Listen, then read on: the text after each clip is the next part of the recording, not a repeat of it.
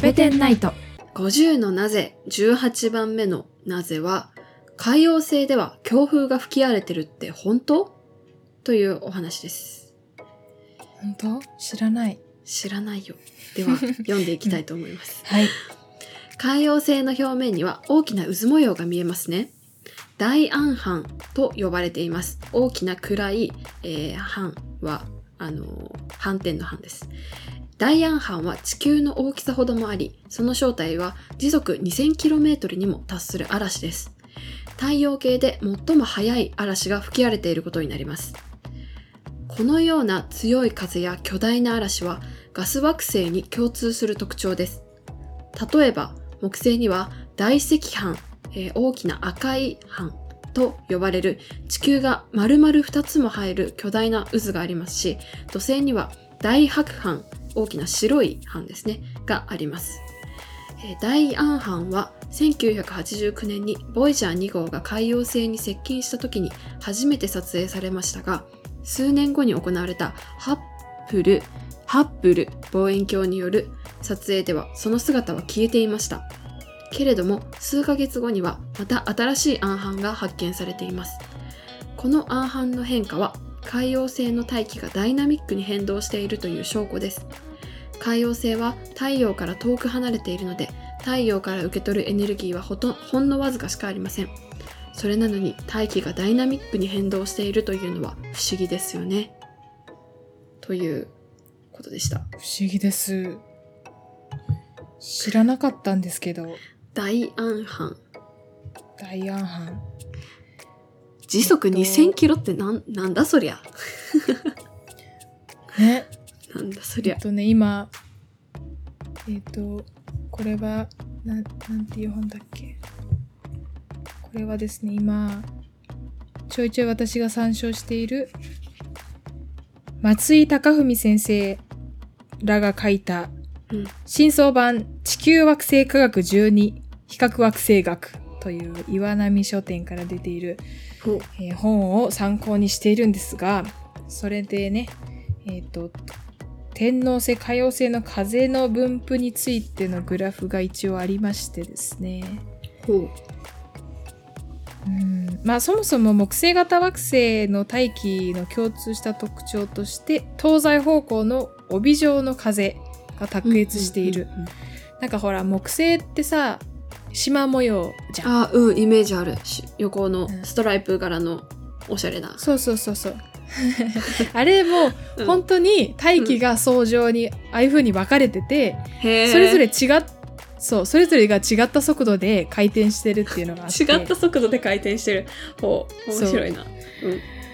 でこれは後々詳しくご紹介したいと思いますが、もう少し勉強してから、お話ししたいと思いますが、そうね、海洋星にもジェットがものすごく、強い風が観測されていて、1995年のこれもガリレオ衛星かな、ボイジャーかな、わかんないけど、の観測によると海洋星では、南緯70度ぐらい、南緯70度くらいで200メートル毎秒の風、で北緯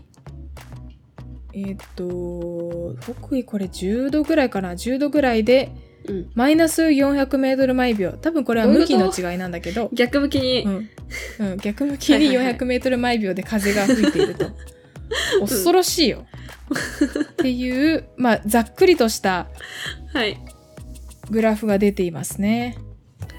すごいね。ごちゃ混ぜだね、カオスですね。すごい強いんだね、風が。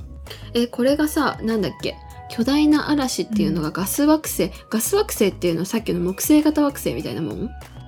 そうです。そんでいいんですね。そうなんだよ、の特徴なんだね。ほぼ水素とヘリウムでできている星の特徴ですね。地面がどこかわからない惑星の表面がぐちゃぐちゃしてるんだ、そう、すごい強い風が吹いているということだね。いや、不思議だ、不思議だ。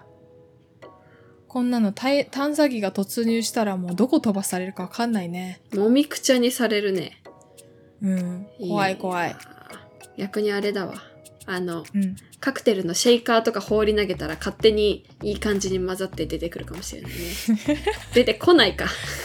出てこないわ。放り込むな。うん、落ちるな、はい、重力でな。そっか、出てこないか。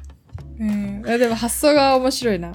シェイカーで突っ込んだら、そうそう、シェイクされるなって。うん、きっと。うん、そうだ。思っちゃったという、はい、くだらないことは言わずに次に行きましょうか。19番です。19番、冥王星は惑星なの？ということで、はい、ちょいちょい出てくる冥王星だね。冥王星、話題に富んだ冥王星ですね、はい、2006年8月、冥王星の扱いをめぐって大騒動が起こりましたね。それまではどのような天体を惑星と呼ぶのかはっきりと決められていませんでしたが、国際天文学連合 IAU が惑星の定義を決定したことにより、冥王星は惑星とは別の種類の天体である Y 惑星の仲間に入ることになったのです。冥王星はもともと他の惑星と比べて特異な存在でした。軌道は他の惑星と異なり、やや細長い楕円軌道で、黄道面から17度も傾いています。その特異な軌道のために、冥王星は海王星よりも太陽に近づく時もあります。大きさも小さく、表にあるように太陽系最小の惑星である水星の半分ほどしかなく、ガニメデをはじめとしたいくつかの衛星よりも小さいのです。冥王星をめぐる騒動の始まりは、近年の自然科学の進歩や観測技術の大幅な向上によってもたらされたものです。1992年に海王星より遠くで冥王星以外の天体が初めて発見され、その後1000個以上の太陽系外縁天体、過去 TNOs が次々と発見されました。その中には冥王星ほどの大きさを持つものも多数あったので、冥王星だけを特別扱いするわけにはいかなくなってしまったのです。冥王星は自身の公転軌道の周辺から他の天体を排除しきれていないという点でも、水星などの他の惑星と違っています。この違いは天体の形成過程の差を反映している可能性もあり、冥王星が所属する準惑星と惑星とを区別基準としても用いられています。なんかすごいまとめられてたね。うん、そう、2006年までは、うん、その惑星の定義がちゃんとっていうか、こうはっきり決められてなくて、うん、なんとなく冥王星も惑星に入ってたって感じなんだね、うん、で線引きしてみると、うん、ちょっとあれみたいな、入らないんじゃないみたいな。冥王星反射率高かったとかなのかな、目立ってたのか。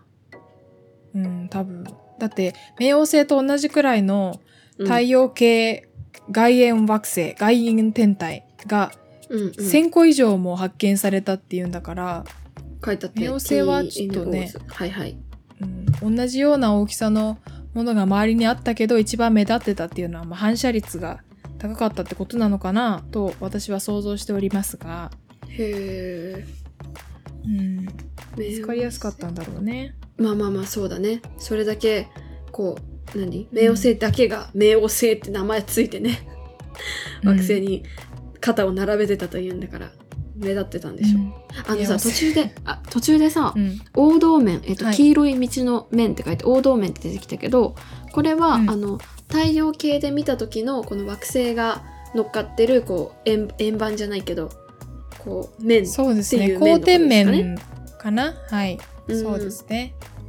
だいたいそれを確認しておきます、ね。そうだね。なんか土星のリングが同じ面でね、一つの面にあるように、黄道面。あれ？黄道面って調べてた。黄道面。黄道面じゃなかった。どうしよう、読み方。大丈夫。なんだ、あ、行動面か。あ、行動面だった。あら、行動面だった。天球上における太陽の見かけ上の通り。え？太陽ん行動面か、行動面で合ってるのか、行動面だった。行動面は、難しいね。でもちょっとこれは理解しといた方が良さそうですね。行動研究所における太陽の平均的な通り道のこと。うんうん分かるような分からんような、あるいは地球が太陽の周りを公転するときの平均の軌道面と、うん、あれ？あ、違ったわ。今私が読んでたのが行動の説明だった。で、行動面っていうのが、はい、地球が太陽の周りを公転するときの平均の軌道面だね。あ、じゃあやっぱり太陽の周りのこう、うん、ディスク状のというかこうね、うんうんうん、でいいんだね。そうそうそうそう。ね、多くの惑星の、赤道は違うか。多くの惑星の軌道が、含まれている面だね。うん、そういうことっぽいね。はい、よかったよかったよかった。読み方が行動でしたね。行動面でした。うん、行動だった。学んだ。これはいよかった。で、冥王星はこの行動面から17度外れている、傾いている。うんうん、っていうので軌道がなんか複雑なんだね。ちょっとなんか、うん、ちょっとこうね、道を外れた道面を外れた軌道を持ってたんだね。軌道がさ、うん、楕円でより太陽の近くで回るとき、うん、ほら、はいはい、海洋星よりも太陽に近づくときもあるっていう風にあるので、へ、近くではうん、早くなったりするんじゃないかな。ってことは冥王星と海王星の、軌道ってクロスするところ、クロスっていうかこう遠さでクロスするところがあるんだね。うん、面白い。ぶつかんなくてよかったね、今まで。ね、ぶつかる時も来んじゃない？いつか知らないけど来ちゃうかな、うん、理論上ぶつかりそう。あ、でもどうなんだろうね。17度傾いてるからね、面が。あ、でも交わるか。そうだね、交わるね、うんうん、いつかはね。そうだそうだ、うん、ぶつかんないことを祈りますよね。海王星もその自転軸傾いちゃうじゃん、天王星みたいに。これはいつかこう少しずつずれていって、少しずつ近づいたり遠くなったりして、いつかぶつかる時が来るのか、こうなんていうの、うん、こう両方なんていうの、うまいことこうなんていうの、冬季五輪と夏季五輪みたいな感じでこういい感じにこうすれ違えるこうダイヤが組まれているのか。面白いですね。いや、その可能性も大いにあるよね。あるよね。ぶつかるんだったらとっくにぶつかってるみたいな。そうそうそうそう。もう長い歴史の中でね、使ってるかもしれないから。面白いな。うん、へえ。そうだね、うん。ということで、冥王星は惑星なのという問いでした。惑星じゃないことになったんですね、はい、2006年に。そうですね。はい。じゃあ続きいきますか。続きいきましょうか。20番。小惑星ってどれくらい小さいの？